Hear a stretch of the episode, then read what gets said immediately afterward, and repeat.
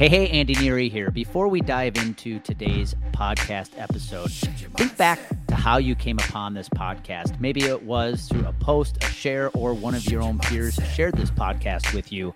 I don't take any ads. I don't take any sponsorships. The only way this podcast grows is through word of mouth. So, if you would be so kind to share this with a peer, with a teammate, with a friend, a family member, I would be forever grateful to you. This is how we impact more business professionals, and this is how this podcast grows. All right, let's dive into today's episode. Hey, hey, welcome back to the Bullpen Sessions podcast. I am excited today as I am joined by Megan Pepitone. Megan is Regional Vice President of Transamerica living in the greater Houston area. Megan, welcome to the Bullpen Sessions podcast. Thank you for having me. It's first time I think I've been on a podcast.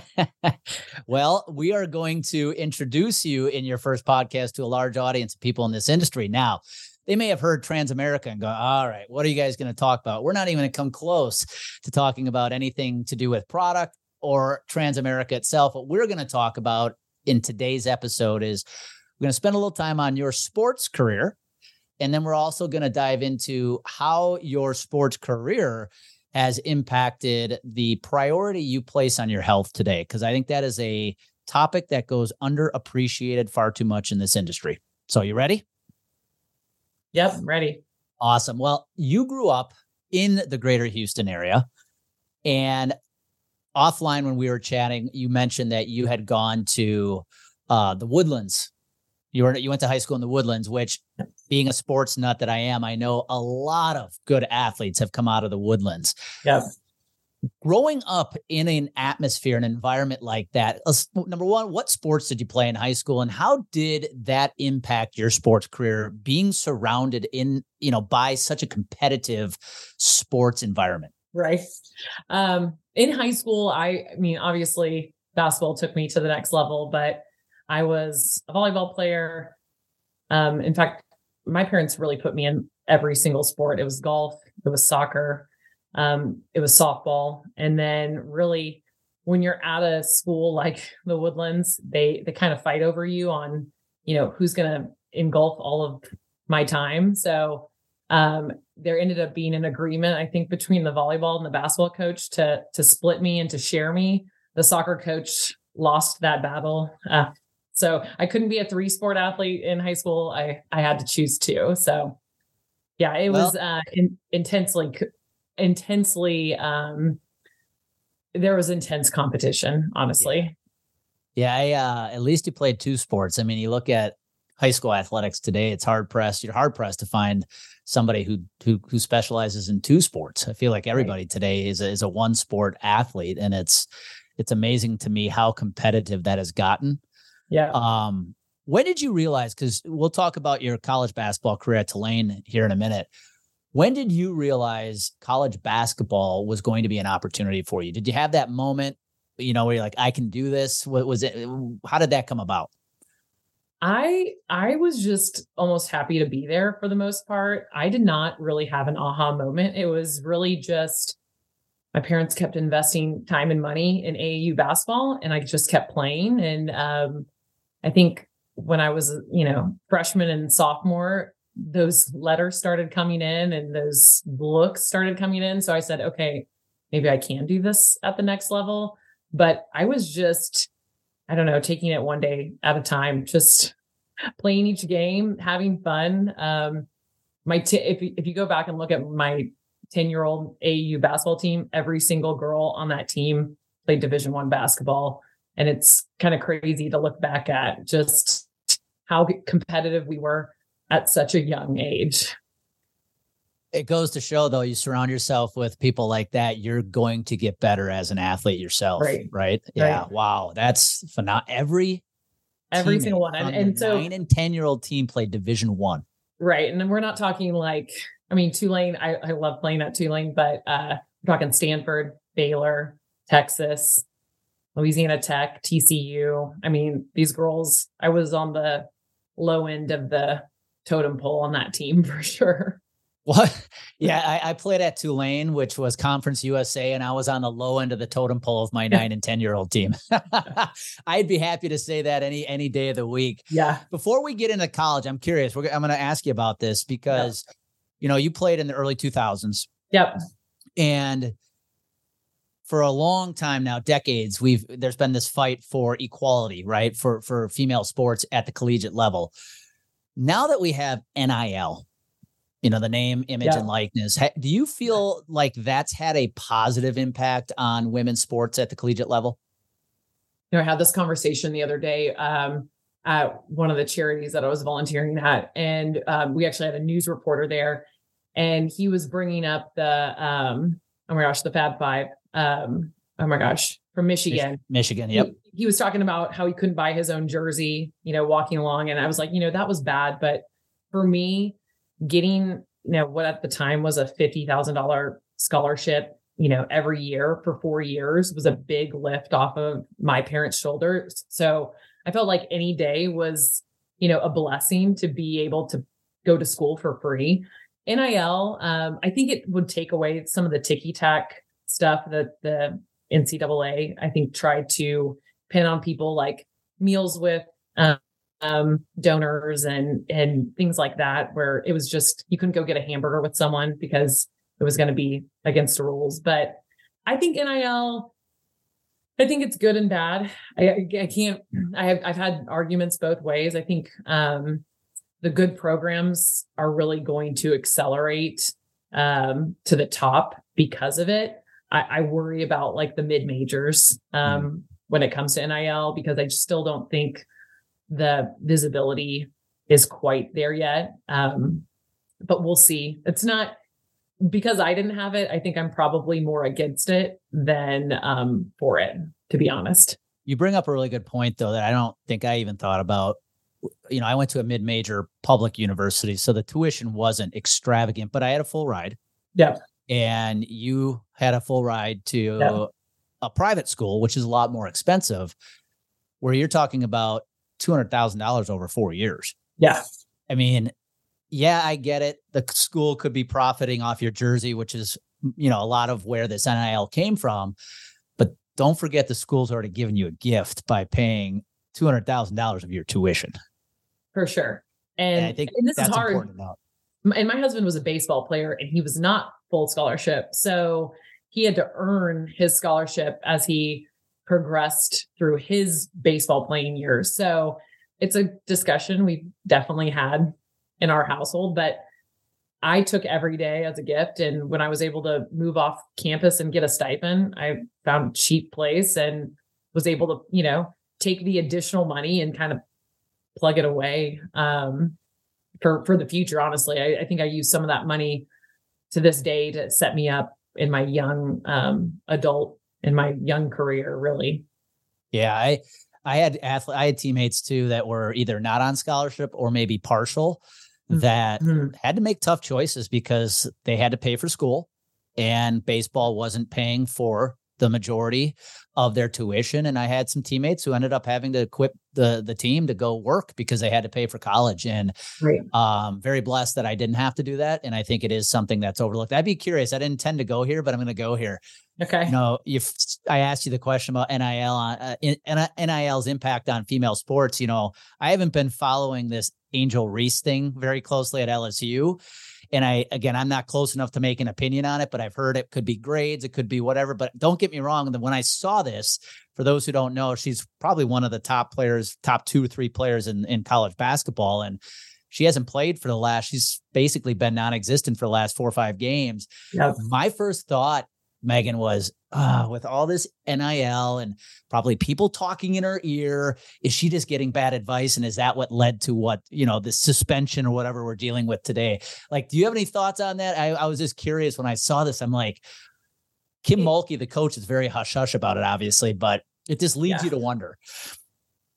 Uh, I, I think I think about that too because I think when people get when that fame kind of goes to their head a little bit. And again, I don't know the personal situation. I think Kim Mulkey's done a great job from a publicity standpoint of handling it, but yeah, you you begin to wonder like, is the dog wagging the tail or is the tail wagging the dog? Um, I think from an employer's perspective, I think we see that sometimes now with employees and employers too, where the employee's been given a lot of power.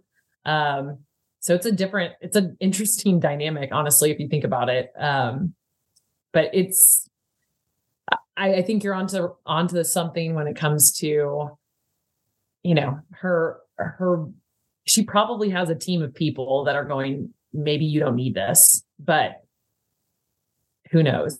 Yeah. Unfortunately, it's opened the door for us to have those thoughts, right? Yeah.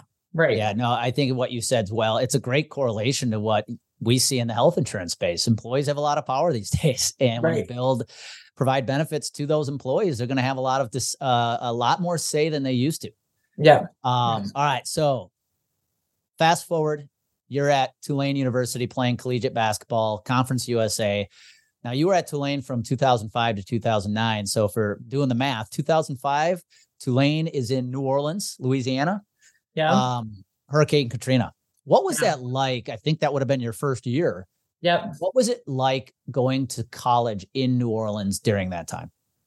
So uh, I went to summer school before um, my freshman year officially kicked off to get some credit hours, get you know acclimated with the city. I love New Orleans, um, and really we moved in and um, you know we're setting up dorm rooms and my parents are there everyone's all excited and they're going hey there's this hurricane in the gulf and the people that have lived there are like there's always a hurricane in the gulf in august um, so we got done setting up my room and they're like hey it's actually we need to go um, so really we got communication from our coach hey go home evacuate do not stay here do not hunker down during the storm um, I ended up going home for a few days and I was going, oh my gosh, this is the start of my college career. What's going on? All my all my stuff's in my dorm room.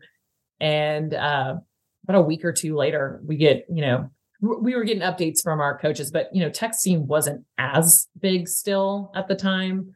Uh, but we were getting calls from our coach saying, Hey, meet us in Dallas uh, because we're all going to go to Texas Tech for the fall semester during Hurricane Katrina as our um, as our you know community and school rebuild. So, so that was a shock, and I don't think I realized you know until many years after that you know again we were just putting one foot in front of the other. We were following coaches' orders.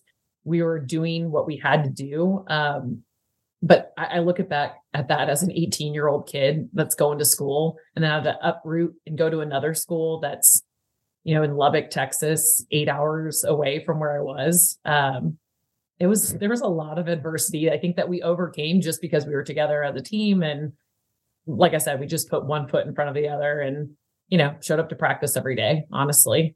I wanted to ask you that. You know, you started your college career thinking you're going to a private school in New Orleans. You right. still did go to a private school, but it happened to be in Lubbock, Texas for a little bit. Yeah. Yeah. You had teammates who had, you know, already been on the team for a few years. You guys go on and end up winning the conference USA 2007. Yeah. Do you think how much what impact do you think that experience having to spend a semester I believe in Lubbock together did that have an impact on how your team performed a year or two later ultimately winning the conference championship right. in 2007? Yeah, absolutely. I think honestly um, becoming kind of when you're kind of away from you know your regular everyday activities you tend to bond i think a little bit better um, so we had a really great fall semester coming together. And you know when you overcome adversity with other people you tend to have a little bit of a link together. Um, and we have a link together for for life. All of us became hall of famers because of that um, incidents. But we we really stuck it out. Um, that next year, I think it didn't seem easy. It just seemed more fun. Um, that that next year when we won the conference uh, USA championship, I mean, it just was when you go through all of that the year before, it nothing. You just go out on the court and have fun. Nothing seems as um, critical, I guess, or or you know, doesn't seem as much of a mountain to climb over because you're you're back in your home, you're back in your hometown, you're back in your home gymnasium, and you're just showing up to practice every day, giving it your best. And you're not having to worry about like running into Bobby Knight in the hallways at Texas Tech, or, you know, we had to practice at 6 a.m. Um, just because that was the only practice time left on the on the court because you have, you know, Texas Tech volleyball, Texas Tech women's basketball, Texas Tech men's basketball all going on. So showing up at 6 a.m. again as an 18 year old for practice, full on intense practice was, was not fun. I'm sure it wasn't fun for my coaches. Either. Well, if it makes you feel any better, I went to UW Milwaukee and we did practice in our own gym. And we still had to practice at 10 o'clock at night to get space in the gym. So oh, I feel those early morning, late night practices uh, that you felt. Yeah. You know, you referenced that, you know, you're in the Hall of Fame at Tulane as member of that 07 team. Yeah. One thing I wanted to ask you about, because when you look back at your college career at Tulane, you played in all 122 games of your four year career. Yeah. Which is pretty cool. It, and I think what that speaks to is your ability to make sure you're healthy enough to play in all 122 games. Yeah. When you look at that, like, how much do you attribute to what you did off the court so that you could make sure you were healthy to play in every single game of your career? Because that's kind of yeah. unheard of. Yeah, honestly, um, I think it's probably one thing my my parents are most proud of me for. Um, I think the first thing I, I, would say, without you know going into the health spe- aspect, is I just had a really positive mindset. Um, I was always the person that was hustling. I was never slacking, and I think whether that's in athletics or in life, that your coach rewards you with playing time. You could be, you know, the the number, you know, 10 person on that team, but they're going to put you on the floor because they know that you show up every day. And when they're looking down the bench for someone to choose to go in, so that was me my freshman year, they're like, man, Megan's working hard every day. She's not our best, but we're putting her in. So I think that's how it was towards the beginning of my career. From a health perspective, yeah, I mean, it's strength and conditioning. It's making sure you're putting the right things in your body. But um, I'm not going to lie to everyone. I was not, I'm probably healthier now in my mid 30s than I was as a, um, you know, 18 to 21 or 18 to 22 year old. But um, that being said, I think show honestly, I was rewarded for showing up with a positive attitude, with you know, always hustling, always you know, getting after it. Was never causing any trouble. I think that I think when Lisa Stockton, who's a phenomenal coach, looked down the bench and she looked and saw me, it was like, okay, Meg, we're going to give Megan a shot. And thankfully, that just happened in every single game of my career. So that was pretty fun for my parents to see too. Yeah, it's um it's a definitely a sign of resilience, which is which is outstanding. And know, on a I, side note, it's kind of cool to see what's happening at Tulane right now at the football program. You know, yeah. 11 and one rep- probably will represent the group of six in the New Year's Bowl. So there's a lot of good attention being given to the school right now, especially with the football program. Yeah. Um, looking back now, you're in the health insurance space. Um, what lessons did you take from basketball that you still find yourself applying today as RVP at Transamerica? Hi, it's Andy Neary, and thank you for listening to the Bullpen Sessions podcast. Did you know the ideas shared on this show are things we actually specialize in helping you implement? If you're an insurance professional and you want to turn your credibility into consistent client acquisition, Visit CompleteGameConsulting.com and schedule a free strategy call. Again, that's CompleteGameConsulting.com to request your free strategy call. All right, let's jump back into today's podcast episode. Um, showing up, being consistent every day, um, doing the blocking and tackling. I mean, I, I was not the flashiest basketball player in my collegiate playing days, but um, and I don't think I'm the flashiest salesperson. I think I just show up consistently for my broker partners and our clients every day. That doing, I didn't realize this now that I'm almost 15 years in, doing the ordinary, extraordinary well uh, is something that I pride myself on. And and I don't really think it's rocket science. It's you know responding to people. It's getting to the root cause of a problem. Um, so I think just being that consistency mindset is showing up and doing the work every day. And um, again, positive mindset, you know, being being a good a good teammate, being someone that people can count on uh, when they pass you the ball or when they say, "Hey, we're going to give you a shot on this business." Just being um, being there eh, to not let their you know to live up to their expectations, really.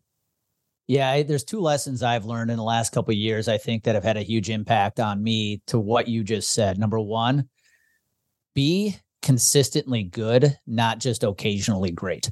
Yeah. Anybody can show up for for one appointment. Be right. consistently good. And the second one is successful people do ordinary things for an extraordinary amount of time. Right. And I think that's playing in all 122 games. Now, here's what I would love to know. This this is what probably makes it even more intriguing. Out of those 122 games, Megan, how many of those did you start?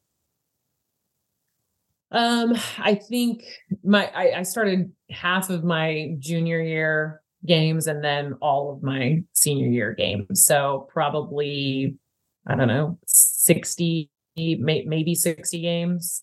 But for two yeah. full seasons, you showed yeah. up, never started once, appeared in every single game, but you kept showing up. Right. I right. want everybody to hear that. Um, I think everybody today wants to be the star. And if they don't get immediate results, they're out. Look at college sports. I don't get the starting job, I'll just transfer. Right. And I love that message of patience and resiliency. Um, even though you aren't the star, you show up every day and get your job done. So that that's awesome. You said something a few minutes ago. You're healthier today than you were probably as a college athlete. Yeah. I, I feel the same way. I probably could lift a few more weights back then than I can do today, but you and I talked offline. It's one of the main reasons I wanted to have you on the on the show is what emphasis do you place health in your life and why do you think it's important especially in the role you serve in an industry like health insurance? Yeah. I think uh, my, my alarm goes off at 4.30 every day. So I can show up to the gym at 5 a.m. I'm a mom of two. So while everyone in my house is still sleeping, I'm working out five to six. I think showing up and being looking healthy when people, it's hard because, you know, a lot of people, um, they've got a lot going on and i'm not i'm here to speak for myself but i know personally that if i show up and i'm looking like i take care of myself that people are more willing to trust me with the business opportunities that they're going to provide. So if I look like I've got my stuff together and I'm organized, I'm put together, and I think health has a lot to do with that. I think it just that persona I think it extends far beyond anything that I could, you know, say or do. It's just carrying myself with that attitude and um I'm hooked. I'm addicted. I've been that I that was my that was my thing after you know, playing college sports was I had to find something that I loved to consistently do. And um, it's been an evolution of, and I'm one of those. I'm a I'm a CrossFit lover. So we're gonna get into some of your hobbies um, uh, because I agree with you. I I don't want to speak for other people because I know other people may have you know dis- disabilities, things that do keep them from uh, getting exercise in and things like that. But I can tell you, it my epiphany was when I you know I think college, I think athletes in general, college or pro, go one of two ways. You get the people that were so driven as an athlete that when they're no longer an athlete, they just go off the wagon, and you can tell they no longer look like who they were. But you also have those I think that continue on and are just as driven. I, I to your point, I feel I'm more driven to be in shape at age 46 than I was at 21. Yeah. Yeah. Um, but my epiphany was when I realized about 15 years ago, I was always healthy and I exercised, but not right. like today. But I, I realized if right. I'm going to go out and I'm going to look a an owner of a business in the eye and tell him or her that their insurance rates are going up 10, 20% because their employees are not healthy. Right. I better look the part. Right. No. Right. It's just like a gym owner saying you need to get in shape and you're looking at the gym owner going really you yeah. if they're not in shape right so now let's talk about hobbies you you were about to get into crossfit when you know i think a lot of former athletes especially have to seek that i don't want to use the word addiction because that sounds way too dramatic but yeah. that that vice of what I'm going to do to stay competitive because I it's a mix of staying in shape, right? But don't get me wrong, there's also a mix of staying competitive, right? What is you know CrossFit? What has CrossFit done for you? Oh man, well you know I I was kind of killing myself at a 24 hour fitness, you know, 12 or 13 years ago, and uh, a woman said, "Hey, you should go try this gym out with me. It's a it's a local CrossFit gym." Um, and it was a woman that I just kind of barely knew. So I did, and I was hooked because when you when you're seeing your name on the leaderboard or when you're seeing that list of names and you're seeing, okay, was my time better? It just kind of fills that void that I, you know, liked and enjoyed having during co- my college years. Um, and honestly, the community that's been built around it. I mean, I work out next to you know general contractors and you know prestigious attorneys and business owners and the the community that it builds um, it kind of feels like you're a team but also kind of you know it gets you exposed that everyone is almost at the same level in the gym when they walk in in the morning um, there's no like oh my gosh this guy owns a you know he's the ceo of a you know multi-million dollar company which is accurate at my gym and then this guy you know is a pest control guy next to me. So it's it's the competitive nature. We're all cheering each other on. But at the end of the day, I, I would be lying if I didn't say that I always like being the best. So it's it's fun for me personally just to compete with myself every day. I um when I get a PR, like I said, you know, at the age of 36, it's so fun because I'm going, man, I can't believe I'm still getting stronger you know, and I look back at my 24 and 25 year old self and I'm going, man, if she would have only known that this was going to be the result, it's just, you know, it, it's fun. And, and I think the people around me is the reason I show up every day. There's so many places I could go from there. One, you talked about that drive of hitting those personal records because your, your attitude is, what else can I do? Right. I can hit this. What else can I do? And I tell our team all the time, our some of our best clients are former college or pro athletes because of that right there. They only compete with one person themselves. Yeah. And I think that's so important. You talked about working out next to, you know, the general contractor, the CEO of a seven, eight figure company. You want to build trust with prospects? Break a sweat next to them. Yeah, right. Now, I do have to share this, Megan. I have a quick funny story. So I did CrossFit for a couple years before we moved to Colorado. And I'll never forget my first workout. So the first workout I ever did when I came was in, included climb rope, uh, uh, rope climbs, and butterfly sit ups. I didn't wear the right socks to protect my shins. And the floor in the gym was that rubber floor that you just yeah. stick to. So I remember coming home the first night, taking a shower. Amy looks at me. She goes, What in the hell happened to you? My shins were bloody from the rope, the burns. And because I'm doing butterfly sit-ups, I won't get graphic. I know your backside. Your butt is yeah. rubbing against the, and I, it looked like I was right. literally, I beat, I got beat up some uh, right. uh, somehow on the way home. So that was my first experience with, with CrossFit. But I give credit to, to the folks like you that are just gung ho about it because let me ask you this. You and I are on the same page when it comes to taking care of your health. We have a lot of people in this industry you know, we're weeks away from when this airs, staring 2024 in the face. Yeah. A lot of them are going to have health goals. Yeah. They probably realized, yep, I'm doing well business wise. Maybe the money's well, everything's going well, but you know what? I know I could be better with my health. What advice yeah. would you give them? Because they're they're maybe not a former college athlete who right. is four or five times a week at the CrossFit gym. What advice would you give them if they're still at chapter one? Scale. I guess, I guess the scalability really, um, I would say showing up, finding accountability partners, that's always key. But I think people think that they have to be the, what we, our terms would be RX athlete when they walk in the door. I think the most fun that I see, because I, I coach one day a week over there, is those athletes that have been scaled athletes that turn into RX athletes. Um, because everyone starts somewhere. And I think just having that mindset of like one day at a time. I'm not here now, but I'm going to continue to show up.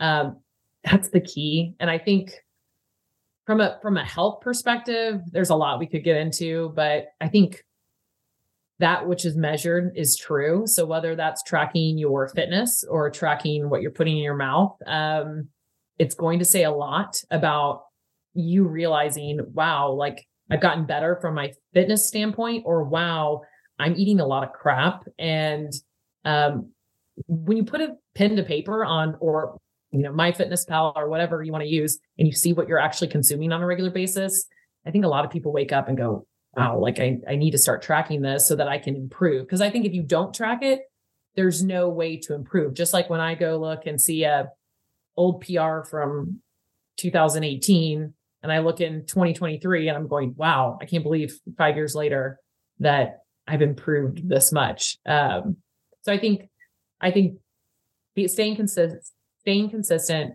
showing up every day, but also tracking whether it's food or tracking, um, you know, your fitness goals, I think becomes a big part. And I think that would be my initial advice to anyone that's yeah. looking to get healthier in 2024.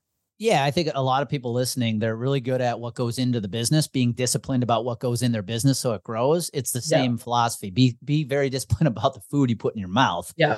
And, and the and the sweat, the work you put into to making yourself better. You know, I'll tell you what, I surrounded myself over the Thanksgiving weekend with plenty of people locally, you know, people I got to hang out with who, eh, who have this attitude like it's almost like this whole hum I'm getting older. It's just natural to get out of shape. I'm like, that's bullshit. Like, yeah you don't have to get out of shape just because you're older than you used to be. Right. Right. Um, and I think you're a testament to that as well. As you said, you you feel healthier today than you did as a college athlete. As a college athlete, yeah.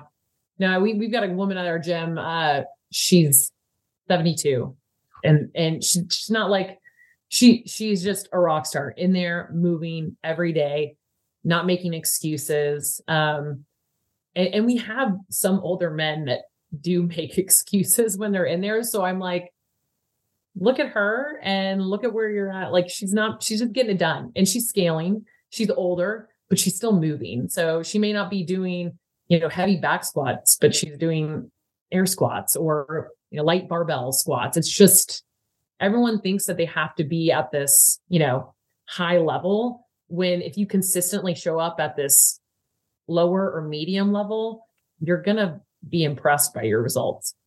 100%. 100%. My last question for you. I just put out a post this morning about this. My sister gave me a picture of uh, she found this cleaning out their her house of me playing professional oh baseball. Oh and I put a post out about, okay, I was 21 here, this 25 years ago. What advice would I give my 21 year old self? So if you could go back and talk to oh Megan, yeah. um, sitting, sitting, you know, either starting in a Conference USA game or maybe the early version of Megan at Tulane, sitting on the bench, yeah. playing but not starting. What advice would you give her based on what you know today? Oh man, this is hard. Um, I, I did not know. prepare I, her, folks, for this question. I'm not prepared. I'm not prepared. I I think I think I would tell young Megan Velicivic at the time. I would say um, I would say lift heavier weights. uh, I I would probably just say, you know, I, I'm I am happy with the life that I've built for myself, but I would just say just continue to be consistent and show up. But um, I would say lift. I was I was lifting baby weights as a uh, college athlete. I'll tell you what. I think what you prove though is maybe you didn't know it at the time. Consistency to show up for 122 games that you probably didn't know at age 21 what impact that would have on you today. Right. Right. right. And speaking of strength, I just had this conversation with my parents who are in their mid 70s. You know, one of the biggest things, if you're listening and you're getting up in years, strength is important because one of the biggest problems older people have is when they fall, because it happens more when you're older, a lack of strength is what often causes you to break bones and things like that, which can lead to to a lot of symptoms. I've really leaned into that as I've gotten older. Strength training is more and more important than it ever is. It's ever been. Oh, for women, for women especially, we're losing. I forget what the percentage is. I wanted to say it was like three percent of muscle every year. Um, so you need to strength train and you need to, you know, compensate, overcompensate with protein intake because we just naturally lose it every year as we get older. So if you're not doing that, you're you're definitely doing your body a huge disservice. That's two. If you ask me, what are, are two secrets I'd share? More strength training, more protein. Yep. Yep. Absolutely. I'd agree with that. It, Megan, if someone was listening, this was a great conversation. Somebody was listening in, they're inspired, they want to reach out to you. Um, what is the easiest way to get a hold of you? Cell phone. You can send me a LinkedIn DM, email. I'm I'm available through. I always reference. uh oh my gosh, that there was a movie that was like, how many ways can you reach someone? It was like at the time, pagers were uh, still a thing, but yeah, text, email, call, LinkedIn, DM. I, and by the way, go check out our LinkedIn content. You do a good job of of putting in your passion for health into you. your posts. And um, I did just see a, a gentleman a couple weeks ago at the airport with a pager, so they're still around. Well, Megan, I want to thank you for your time. I think this was a great conversation. Um, for everybody else listening in, I wanted Megan on to talk about health. You know, as we end the year, go into the new year, you're going to create a lot of goals for yourself, but most of those goals are going to be around finances and business. I want you to place as much importance on your own health because if you're not healthy, none of it matters. Nothing else matters. So, as we go into the holiday season, be careful what you put in your mouth enjoy the holidays, but also be disciplined. Megan, thank you. Thank you. And for everybody else, be good. Thank you for taking the time to listen to today's podcast episode. Remember, if you found value in this episode, do me a favor, give it a like, share it, post about it, go subscribe to make sure you get every episode from us every single week. And my only ask from you is that if you have anybody in your life, whether it be a teammate, a peer, family member, or a friend, please share this podcast with them. That's how we grow. We only grow through word of mouth. And I would be forever grateful if you take the time to do that. All right. Now, it's time for you to take what you learned and it's time for you to go out share your message with the world. Execution, clarity, and consistency is everything. Be well.